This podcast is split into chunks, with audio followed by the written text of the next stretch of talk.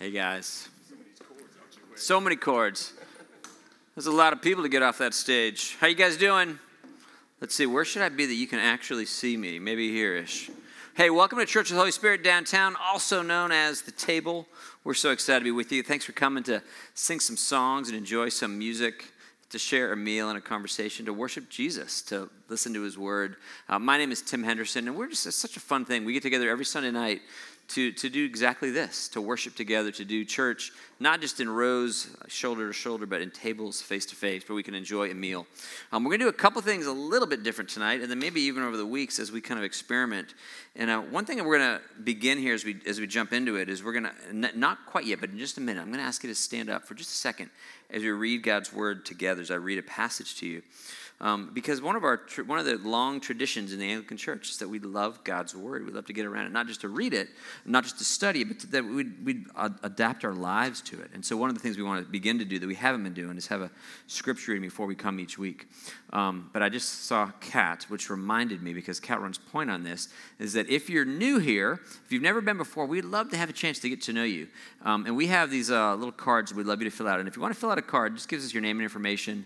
And we can tell you more about Church Holy downtown. And then when you turn it in, Kat here in the back, she will give you a wine glass that you can keep for the rest of your life. Um, and every time you have a sip of wine, you'll think of us. There you go, just like that. So, so if you're new, uh, Kat, do you have are those are, the, are those going to be on the tray, or are you passing them out? How do we do this? Or did you you already did them as people came in?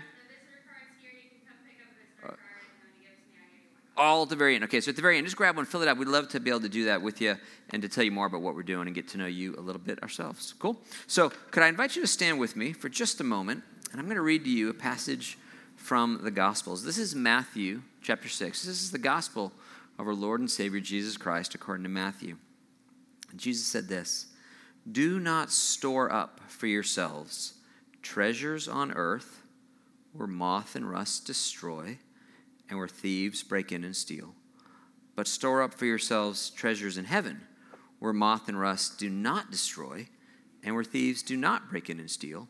For where your treasure is, there your heart will be also. You're welcome to have a seat.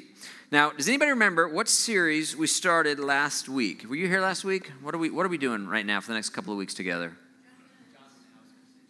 Wait, Jonathan Edwards, is this what you said? Okay, and what did Jonathan Edwards? Jonathan Edwards did about talked about nine million things. What in particular are we talking about down here?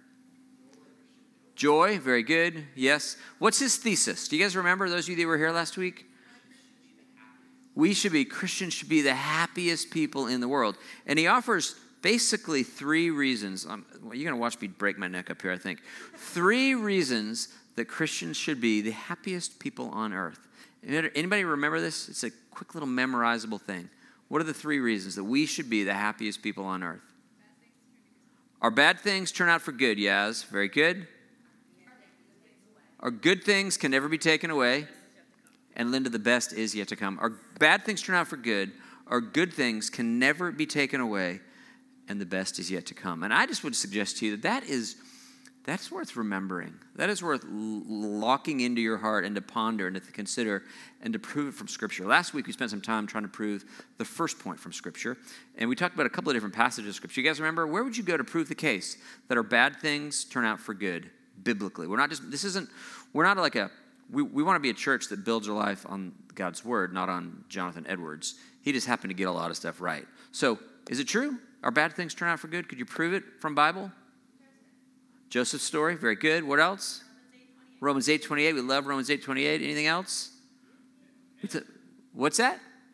Esther is another. Lots and lots, there's lots of these pictures of stories of people whose life nearly comes to an end, and that through that thing, actually the, the great thing comes. And I think they're trying to like lay a pattern that we see this thing in Joseph's life, we see it in Esther's life, we see it in lots of people's lives. Um, only where, where, where, where Joseph goes down into death and is thought dead, before he ascends as king. Jesus actually did die before he became king. Esther said, If I perish, I perish. But she didn't perish. Jesus says, When I perish, I perish. And he's going to come in, and he himself is going to go to the lowest place, suffer the greatest evil, and thereby accomplish the greatest good. It really is true that our bad things turn out for good. But that's old news. That's last week. Here's what we're going to talk about tonight. I want to kind of explore this idea with you. The second claim that Edwards makes that our good things can never be taken away. And you guys, I think that we we need this whole system. We need to know that our bad things turn out for good. We need to know that we have good things that can never be taken away. Because in a world like this, there is so much cause for sorrow. So much. And I need a source of durable joy. I think it's really crucial that we know what this is. Um, it's true that our afflictions achieve glory. It's true that all things work together for the good of those who love God, who are called to his purposes. And it is also true that our bad things can never be taken away. Okay? Now, but when we talk about that, you might, it, it, that one might be the one of all three of these claims, that might be the one that is the most quickly dismissive to you because undoubtedly you have had good things that were taken away. Is, this, is that a safe guess? Probably all of us have had things that were good things that were taken away. And you might think, well, how is that the case? So when Edwards talks about this, he's, he he's, not saying, he's not saying that nothing good is ever taken away, right? And he's not saying that that particular thing that you might have chosen to be the primary source of your happiness will always be permanent. It doesn't mean, for instance, that my Miata will be permanent, right?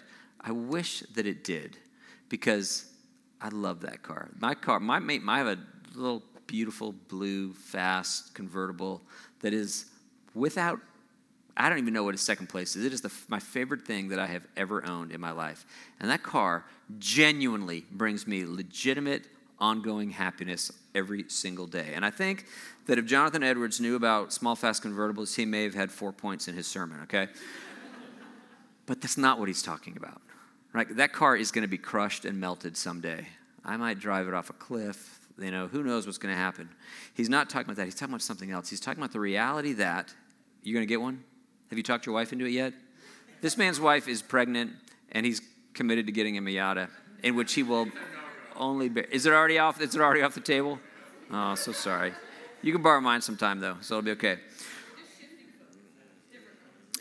Here's what Edwards means, you guys. What he actually means is that our truly good things, the best things, the most delicious things that we could have are of such a nature that they're unlosable. They are, as Jesus talked about, there are things that moth and rust destroy, that thieves break in and steal. My car is altogether impermanent. But there are other things that cannot be lost. There are things that once obtained can't rust, they can't be stolen, they're not transitory in any way. And after he makes this claim, he goes into this list. And if you I don't know if you guys have ever read, anybody ever read Jonathan Edwards? Have you read any of his books? I don't recommend it, honestly. The books are tough. Have you read his sermons?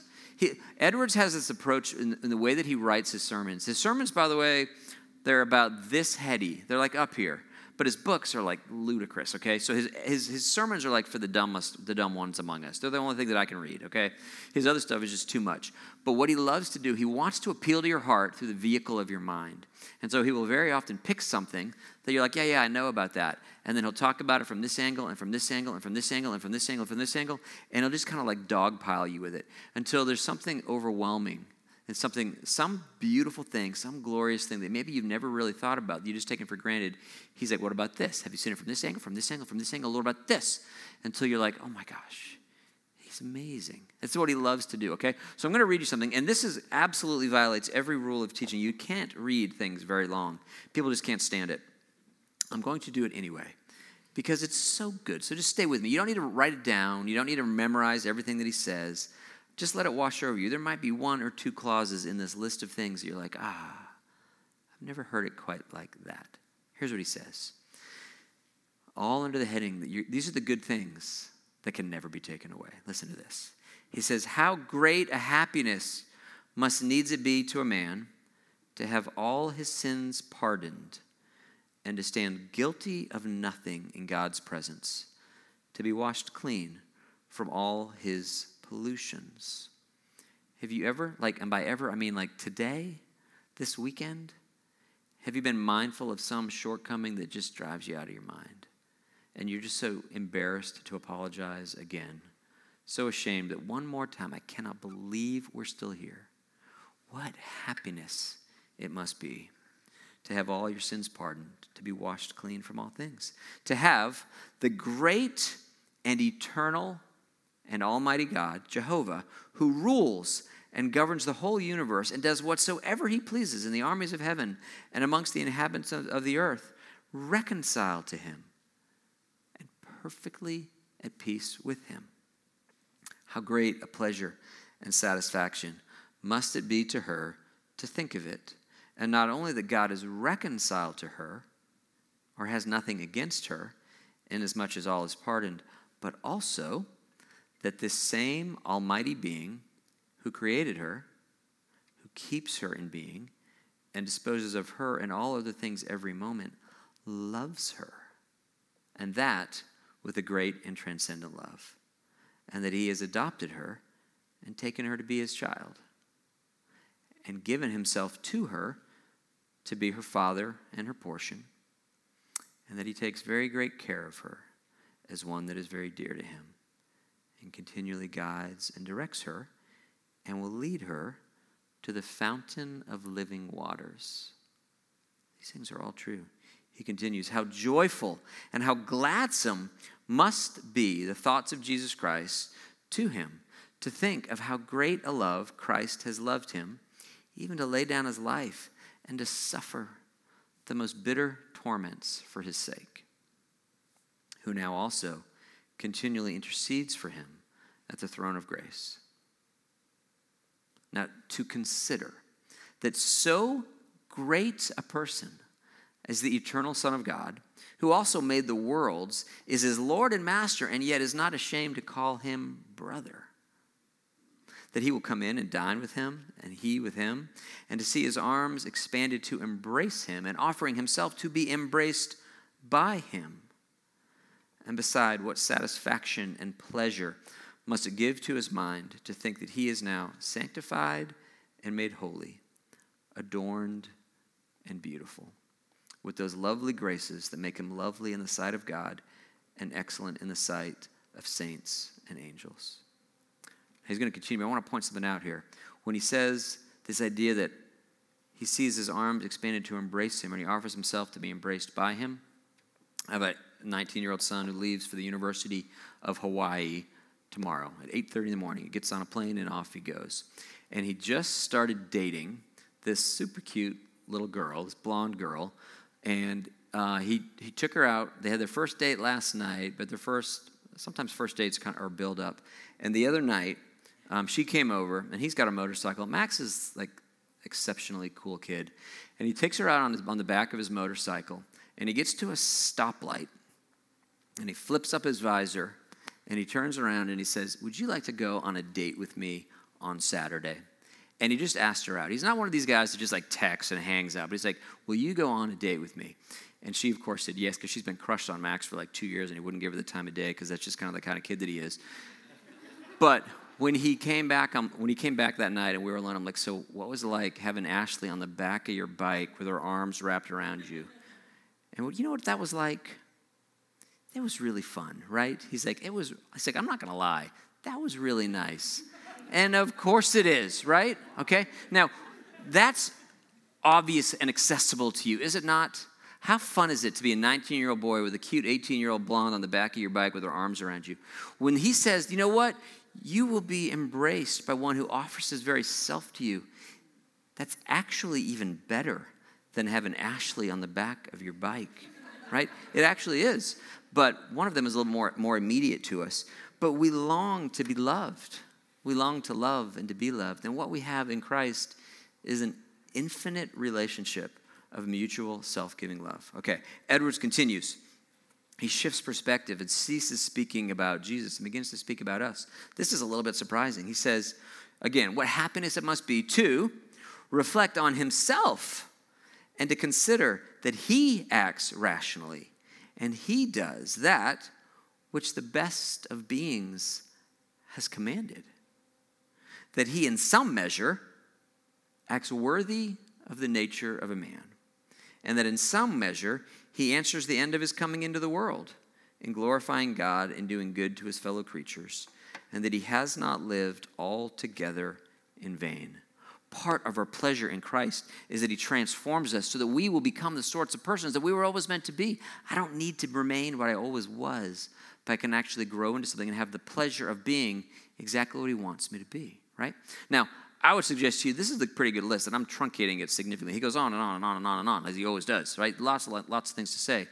But there's a long list of things that you will never lose. Once obtained, they're permanent, they're yours in Christ. I think that is a good list of things that can never be taken away. But I wonder today have you been mindful of them? Are they before you? Do they shape your day? Do they impact your, act, your actual, genuine emotional life? Jesus Christ will be delighting in you. He will be adoring you. He will be seeking your good. He will actually be approving of you for, for all eternity. He will endlessly make himself available to you so that you can delight in him. You are invited to the front row, you have a backstage pass. You will get to see his supremacy not from a distance like unwanted paparazzi, but up close like an intimate friend. You are like a child to a father, or like a, like a wife to a husband, invited to draw near, and that forever. And tonight, what I'm hoping you might do around the tables with these friends, some new and some old, is, is do the work to enliven your imagination. What are those things? Because this is a world filled with pain. I, I, woke up this morning and I read the news as I do almost every day, and two stories gripped me. And in fact, I don't know if, if you looked at the news this afternoon, but when you go home tonight, look at any news webpage, any of them, doesn't care. New York Times, you're going to find a very rare thing right now, which is a full column headline. Have, have you seen it? Usually there's like, you know, a story, a two column story, a three column story, a one column story. There's one headline across every newspaper in the world right now. What does it say? What is it? That's it. That's right. Afghan Afghanistan has fallen. And I showed my kids, I said, kids, look at this. You don't see this very often. It is not common to see a full banner, the whole top half of the newspaper, one story. This is what is happening in the world because there is unimaginable suffering happening in the world right now. It is a big, big, big, big deal. And it's been building for the last couple days with the expectation it's going to happen over the next several months. And it happened like today. That 20 years of labor in one nation, it's, it's, it's been undone in a matter of a week. And enormous misery has come, and more misery is coming. There's another story in the world today. What's the second most miserable thing happening in the world right now? Do you know? Haiti. Haiti, dear me, right? Earthquake. Look, when, when was the last earthquake? I don't know. Eight years ago, 10 years ago? 2010, so 11 years ago, earthquake. There's been hurricanes. We've had a president assassinated. There's another thousand people buried beneath rubble right now in Haiti, right? We live in a world that is marked with real and abiding pain. We need something to anchor our hearts. Is there such a thing as a durable source of joy? Is it really true that our bad things will turn out for good? Is it really true? Do we have something that can never be taken away? And so, what I hope that you might do tonight at your table is just kind of run an audit. What are those things? What is it? What does God say? I hope you brought a Bible. We'd love you to just take some time, look into your look into your Bible, and to see what are those things. Some of you might know Jim Elliot. Was a famous missionary. He died um, seeking to reach the Auca Indians in South America. And he's very famous for a particular quote he said. You may have heard it before. He said, He is no fool who gives what he cannot keep to gain what he can never lose. And I wonder, have you ever made a list in your mind? What are the things that you have obtained in Christ that you could never lose? I would just submit to you that it'll be helpful for you to have that list because something difficult is going to happen. And it may be in Afghanistan, or Afghanistan may be kind of like a little bit. So, what about that? I don't live in Afghanistan. But you, every one of us knows that there are difficult things in our lives. And when they come, and when we are frustrated, or when we are frightened, when we are just sad, is there something that can super, that can you know, overcome those things and give real joy in the midst of real pain? Now, normally what we do, we, we're going to share a meal in a few minutes, and when we do, and by the way, you guys are welcome to have that, cheese and pepperoni if you don't want to wait. Just go at, go after. That's a gift from Bianca and Zach. So feel free to eat while I'm talking, and the bread is coming. But when you guys are around your tables, what I want you to do tonight is a little bit different from what we've done. Usually, I'll give you like a list of like five or six questions to process. Got a little bit of feedback, too many questions, not enough time. And so you have one question, and there's not even going to be any pieces of paper. But I would love you guys to think What are those things? Are there, is there something for you that is particularly sweet? Maybe it's something that Edward shared, or maybe it's something you just noticed this week in a quiet time, or maybe it's going to be something that somebody else at your table has pointed out. That for you, this is an anchoring reality that brings real joy in the midst of real, real pain, real suffering. Allow your mind to wander and share with folks around the table. What are those things? What are those anchor points of joy? And as we do that meal, as, a, as, as we do every week, that meal is going to celebrate and commemorate the death of Jesus. We do something, a ritual, a celebration, a ceremony that we practice. We've been doing it for 2,000 years, and we're going to keep doing it until Jesus comes again because this puts us, we live between the death that purchased for us all happiness and the return at which all of the happiness comes due. And as we celebrate that meal with that extraordinary stretch from his death to his coming, where there's a resurrection in the middle that anticipates ours, we need to be a people that are linked into these sources of joy because life is genuinely hard.